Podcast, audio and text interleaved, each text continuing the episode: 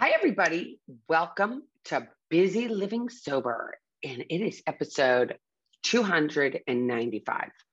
two ninety-five, five away from three hundred episodes. Crazy bus. And today we are sponsored by Soberlink. As we know, addiction is a serious issue that needs to be addressed. Nearly fifteen million people in the U S have an alcohol use disorder, and that's alcohol only. Only ten percent of those people get treatment.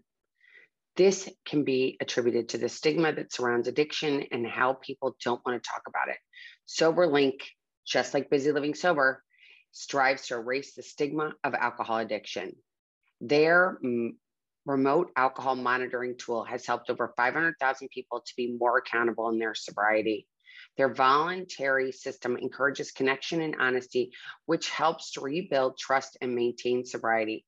I've teamed up with Soberlink to create a resource guide, tips for keeping busy living sober for those in recovery.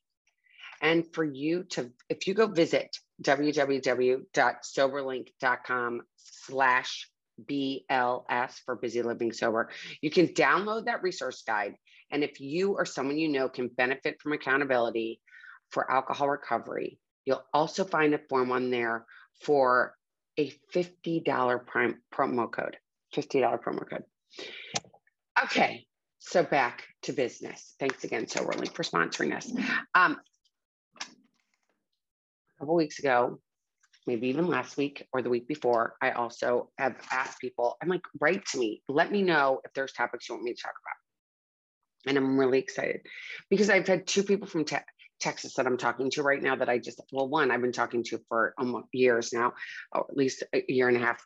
And the other one is brand new. And I just want to say hi to both of them. And my friend D, I'm just going to refer to her as D. I don't want to like call her out. I didn't ask her previous to doing this if I could call her out, but I'm just going to call her D.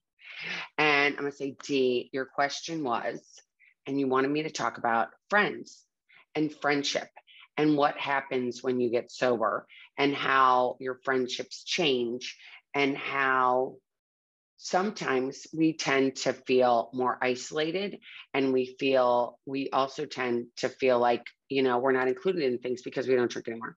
And I love this topic, D. And um, it's something that I have had to deal with for, you know, for a long time now. And it's crazy, you know, it's crazy. I think that the whole thing with education and the stigma that's associated with addiction would help change this. That's my only thing to say about changing the way that it is, because I only think that really talking about things and um, bringing things out of the shadows, instead of them being bad, I think they're good. Obviously getting sober is good, especially if you have a drinking problem. And um, even if your drinking problem wasn't evident to any of your friends, but you just knew about it yourself and you feel like your friends aren't, aren't supportive anymore, is, um, is a total bummer. And it totally has happened to me. Um, it happened to me in the very beginning, and it still happens to me to this day. And you say, and you might sit there, be listening, going, oh my God, you got sober and you don't have friends. That sucks. Oh my God, why am I going to get sober if I'm not going to have my friends anymore? This is going to be horrible. What am I going to do? I'm going to get sober and nobody's want to get, want to hang out, hang out with me anymore. And that was one of my fears about getting sober, that I was going to not have friends anymore and I wasn't going to have fun anymore. And on the contrary, um, I, I feel like I had a lot more, and I'm putting air quotes if you're not watching me on YouTube uh, or watching me on my, going to my website, um, which is on YouTube too, by the way. But um, if you are, I had a lot of friends, and I'm putting up these air quotes, friends. I could go, I knew everybody, right? I knew all these different people, especially when I was living in Philadelphia, in the suburbs of Philadelphia, where I raised my kids. I knew everybody. I knew everybody. So I would go and I would close bars. I was at every black tie function, and I was very social. I did a lot of charity stuff, and I would show up, and I knew everybody, right? And people wanted me to sit with them, and wanted me to have them at their table, wanted me to be at their tables, and wanted to hang out with me. And then I decide that I can't drink anymore. Now I'm going to tell you, the first year of my not drinking, I didn't do that. I didn't do anything, right? I was so trying to figure out who I was and what made me tick that I didn't really recognize that I wasn't going to stuff. I just said, no, I'm I'm busy, I'm busy or whatever. And um, I declined a lot of invitations, which I think also propels you to not get invited anymore if you decline invitations in the beginning, which I did. And I think a lot of us have to, because we have to, it's like rewiring our brain, right? It's rewiring the way we think. It's rewiring what we're doing. It's like, I got to take care of me. I hadn't taken care of me in my whole entire life. I had not known what made me tick, you know, until I got sober, right? I say this all the time. My favorite color was green, as you can see in my painting behind me, but it's actually orange. Orange is my other favorite color. And um, figuring out what made me tick. I always wanted to be, I wanted everybody to like me, right? I wanted everybody to be my friend. I wanted everybody to think I was fabulous. I wanted everybody to think I was the greatest thing since sliced bread. I wanted all these things that, um, Uh, that I wanted people to like me, right? I wanted people to like me. I wanted to fit in. I wanted to be part of the popular group, uh, don't we all? And um, and part of that was drinking, and part of that was being a chameleon, and a part of that was figuring out what you wanted me to be more than what I wanted me to be, right? I took, I'd watch people in a situation, and I do things like they did them because I wanted to be like them, right? Makes sense, right? I wanted to be like these other people, and how did they, how were they acting? What were their mannerisms? What did they drink? What didn't they drink? How did they hold their glass?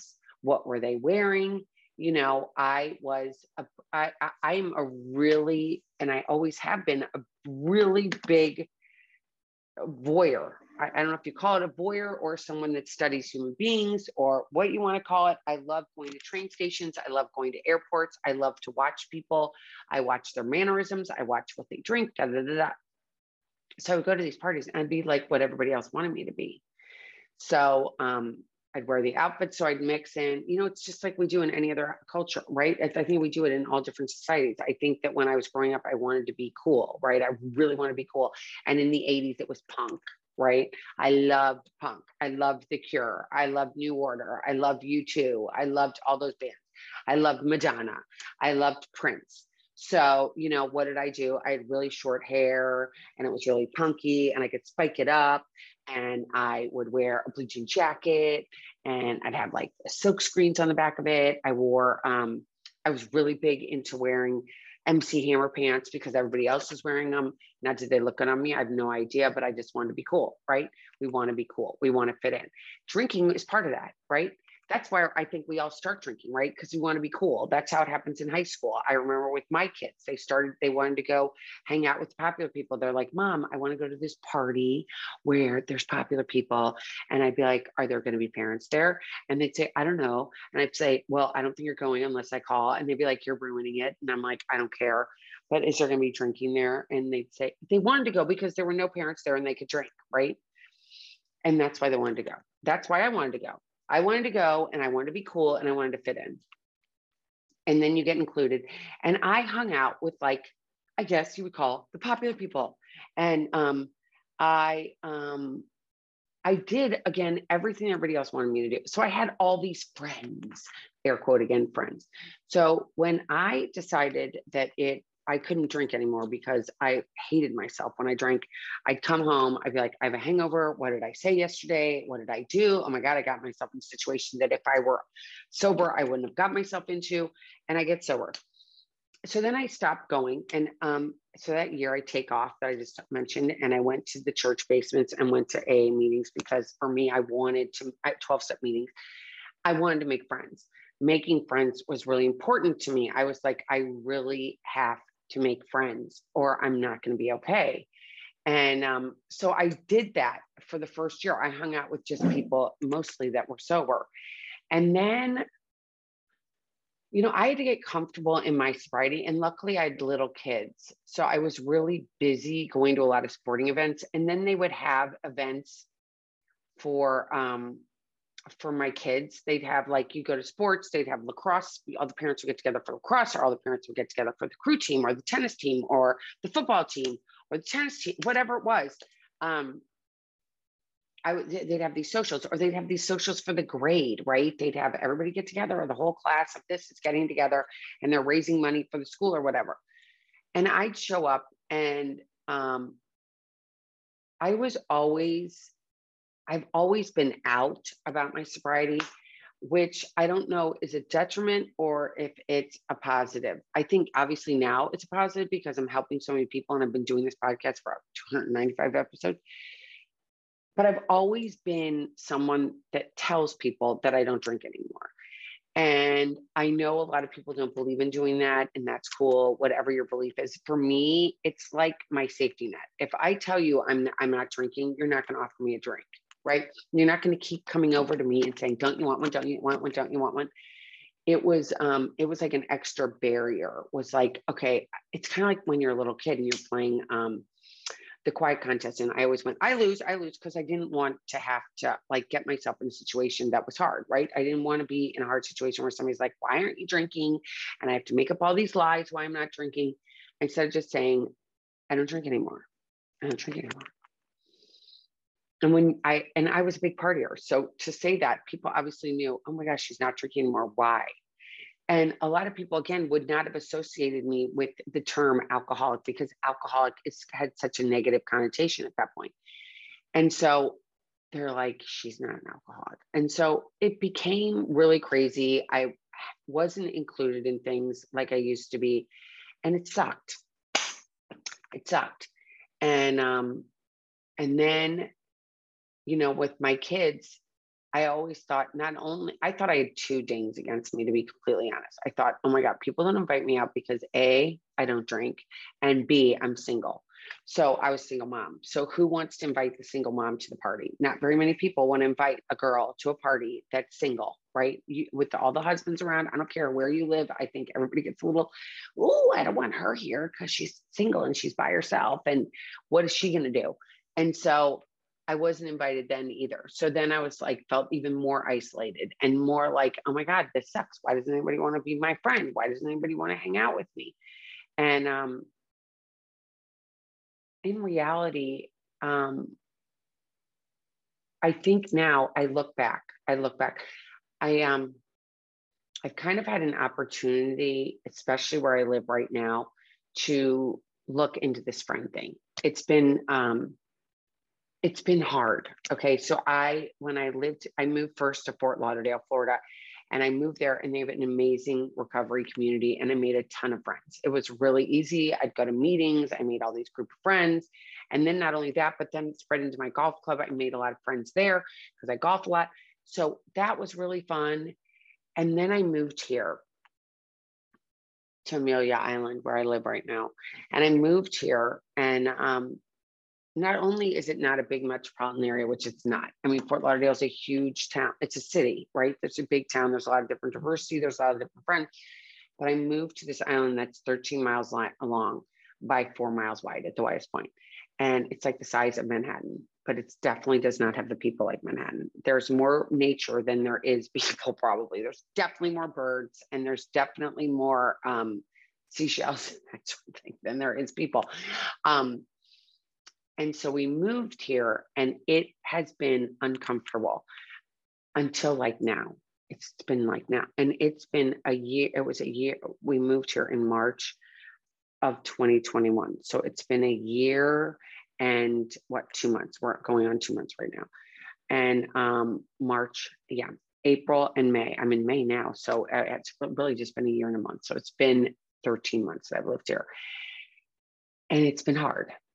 And it's been different. For one, the, the recovery community is definitely nothing I'm used to. I'm normally used to having there being meetings every hour, on the hour, wherever I can go, twenty-four seven. I can go anywhere I want to a meeting and have any kind of topic I want.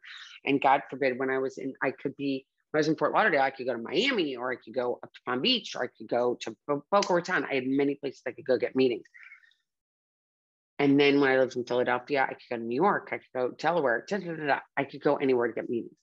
So I moved to this island, and it takes a good hour to get anywhere outside that's got city, right? It's an hour to get to Jacksonville, and it's two hours to get to Savannah. So And that's not really right. That's a lot to go to a meeting. So I, um, even though I, I can do it and I would do it, but I haven't. I'm not going to lie to you and tell you I have. I have not. Luckily, there's still Zoom meetings, but um, that's been hard because I haven't met any friends through there really. I have not made, I'm starting, I'm starting right now to make some friends in that community, in the twelve-step community. But I thought I'd go to my golf club and I'd make friends there. But again, it's a big drinking community, right?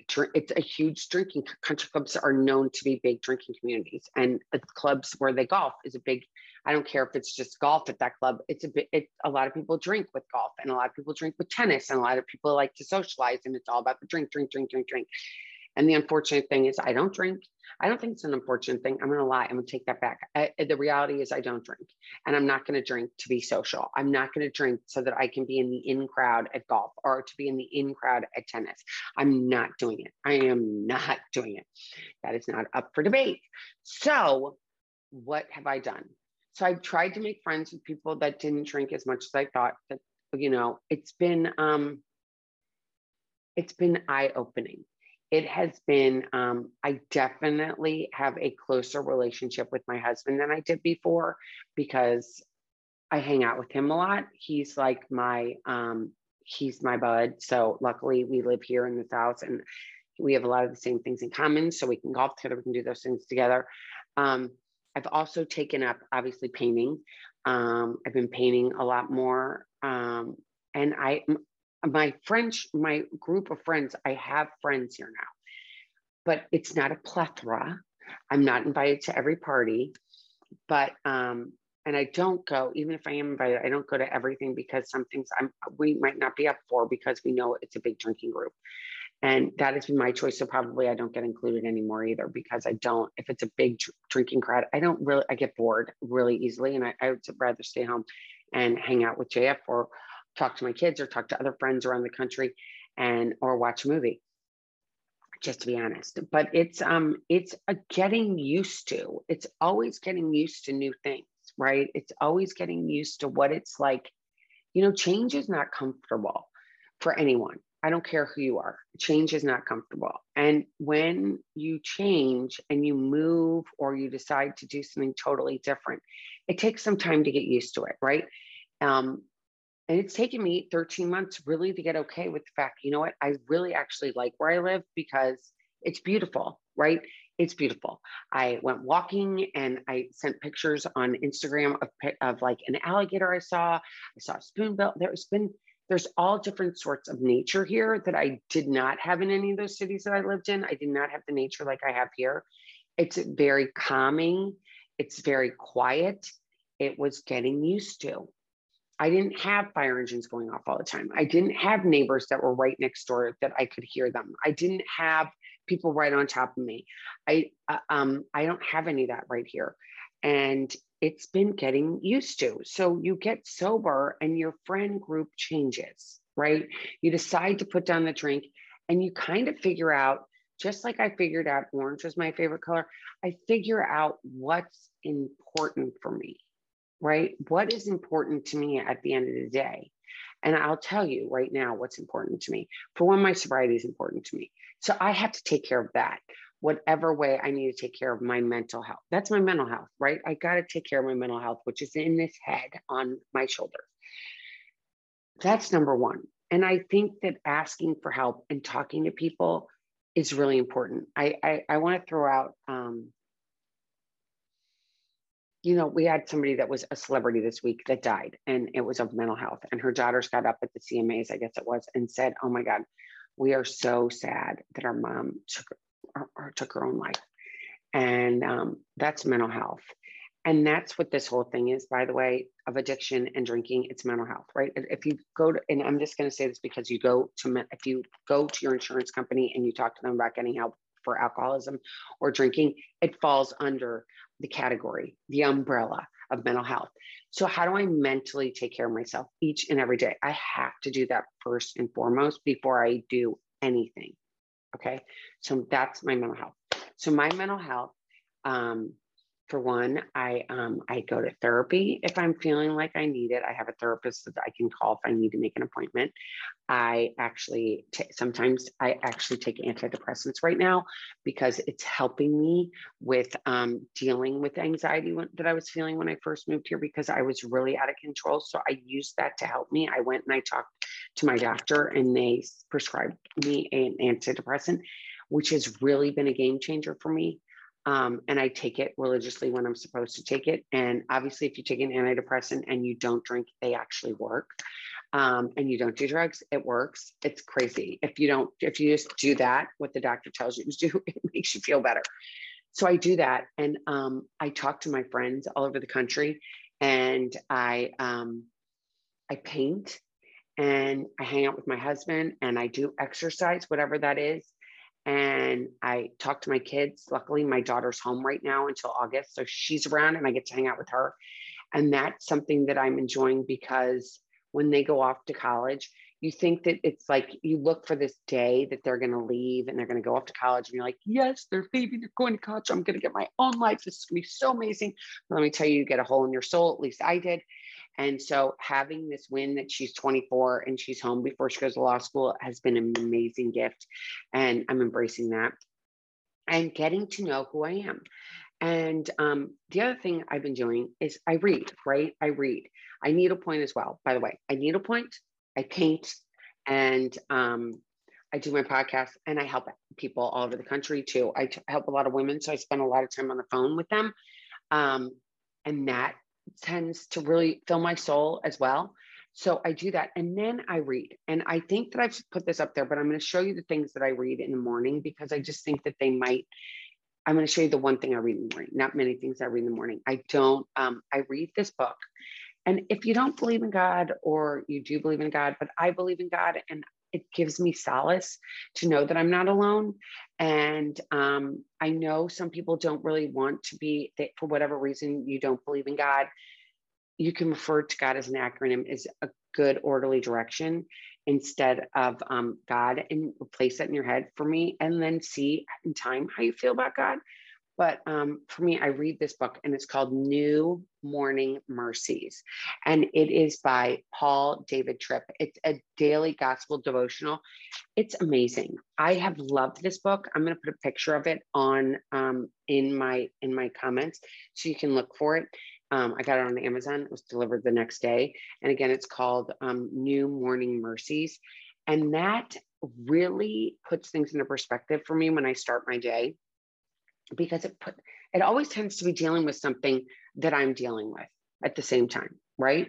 So that book is an amazing, amazing, amazing book. The other book that I have read for years is, um, it's by Melody Beatty, and it is, um, it is called, um, I'm going to tell you because um, Melody Beatty, um, it is called um, The Language of Letting Go. And The Language of Letting Go, they have an app for that as well. And especially if you're dealing with codependent stuff. And codependent stuff would be like um, friends, your spouse. And that, again, that book always has things that has um, things that would resonate with me, which I was like, God, did this person read, writing this book know exactly where I was in my life? It always seemed to tend that way. So The Language of Letting Go is an amazing book by Melody Beatty that will also help you get in right thinking, okay? So those two things. They will take two seconds to read. You can read them on the phone. You can read them in the bathroom. Put them in the bathroom so when you get up, you can also leave them for your spouse to read, because maybe your spouse while they're in the bathroom could also read them, or your partner, and enjoy it. The last thing I want to tell you is this book. And it's called The Boy, the Mole, the Fox, and the Horse. Okay, here's the picture of it. And it is by Charlie Mac- Mackenzie, Maxie, or whatever. This book is amazing. It is, um, it's just, it's what we talk about all the time in Busy Living Sober. It's about not taking your life, taking yourself so seriously. It is about the relationships we have in our life. And I just went and I picked up the book right now because it's in front of me. And um, it doesn't even have page numbers. It's drawings, it's colors. So it's pictures. We all love pictures, right? Who wants to read all these he's booked. I know nobody wants to read anymore. So um, it's got a lot of pictures. It's not as much wor- words as it is pictures. Every page is a picture. So I open the book and this is what it says. What do you think is the biggest waste of time? And this is a boy talking to a mole. What do you think is the biggest waste of time?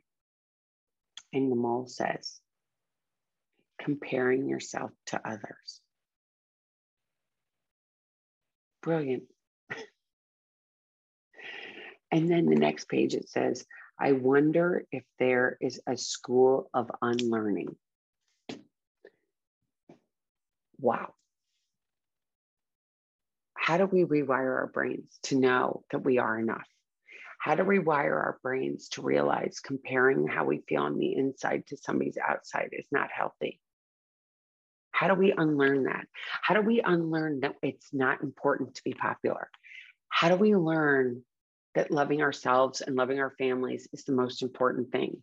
And anything you get after that is like gravy on the cake. It's gravy on the turkey or icing on the cake. How do we get to that place of unlearning this stuff that we've done for so long, which has, we thought made us quote unquote happy, but we were being there for everybody else instead of taking care of us? How do we get to that place of unlearning that and learning new things? By change. And change is uncomfortable, Dee.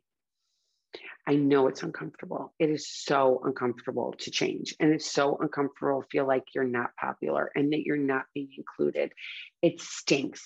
It stinks when you know, and especially with social media. I, I can tell you, I go to social media, I go to Facebook, and I get in a bad mood. I'll tell you that right away.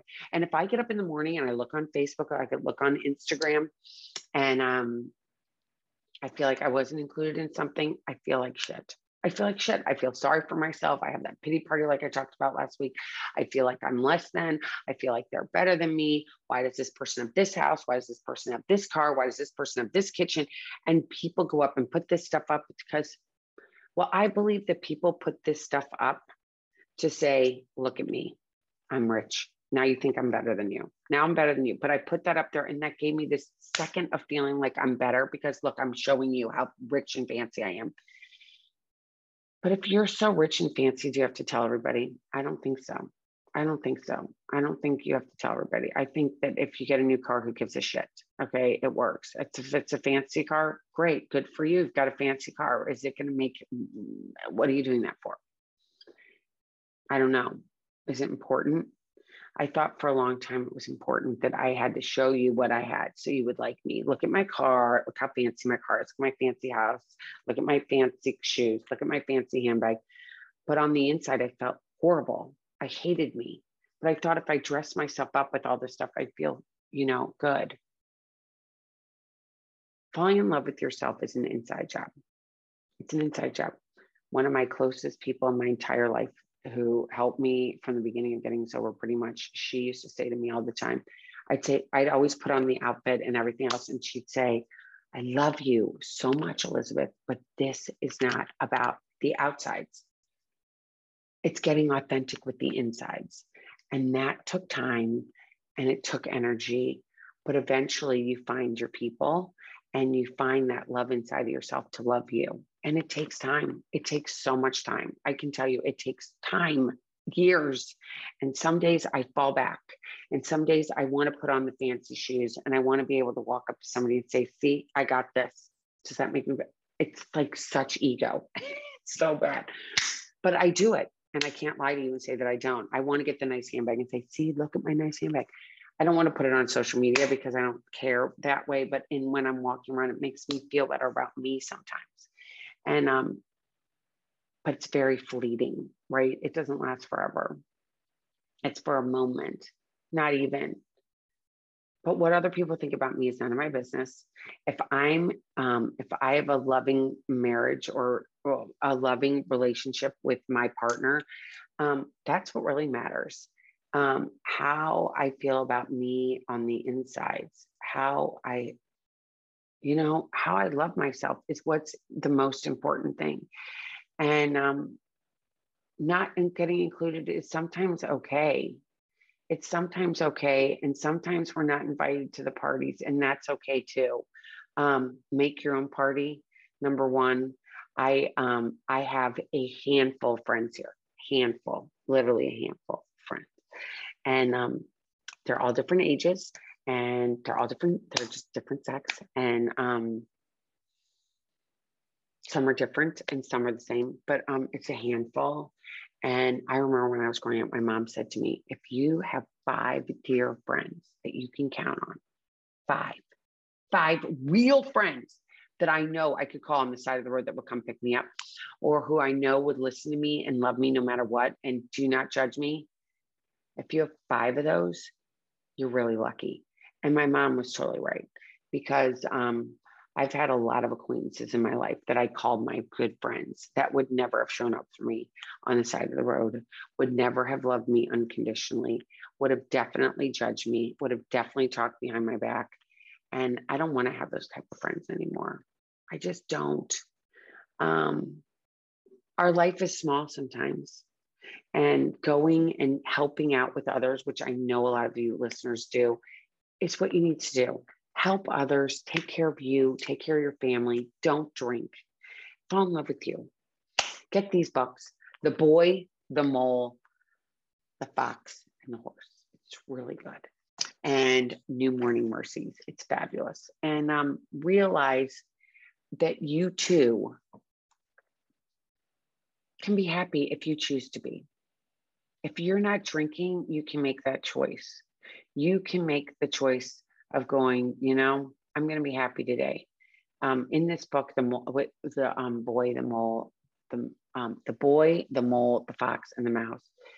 There's a point, it's, there's a point in there that the boy says, you know, somebody said, oh, do you look at a glass half empty or do you look at a glass half full? And the boy says, I'm just grateful that I have a glass. I'm grateful that I have a glass today. I'm gl- grateful that I have all of you. If you listened and you enjoyed what you heard, please subscribe to my channel. Please tell your friends about it. Um, please know that you're not alone. Um, Dee, thank you again for bringing that um, topic to my, to addressing that topic and telling me you guys wanted to hear about it. And I hope that this helped. Let me know if it did. Please reach out. Please know that you are not alone. Please know that you too are going to get better if you take time to take care of you. Fall in love with you. Figure out what makes you tick. And um, know that... Um, You can come back here every week and you can write to me, and I promise you I will write you back. And um, you can reach me at busy, B I Z Z Y, at busy living sober dot com. Now, or Elizabeth, E L I Z A B E T H, at elizabeth chance dot com. Either one will get to me. And um, if you have a topic that you want me to discuss, please reach out to me. Say, I'm thinking about this. Me and my husband have been talking about this. Me and my wife have been talking about this. Me and my friend have been talking about this. Me and myself have been thinking about this, and I don't know how to deal with it. Write to me. I promise you I will address it. And um, please know that having a handful of friends, you'd be really lucky if you have five of those people that will pick you up on the side of the road at two o'clock in the morning if you had a flat tire. Think about it. And um, just know you're not alone. Reach out to me. And until next time, keep getting busy. Living sober. Thanks, everybody. Take care. Have a great week. Bye.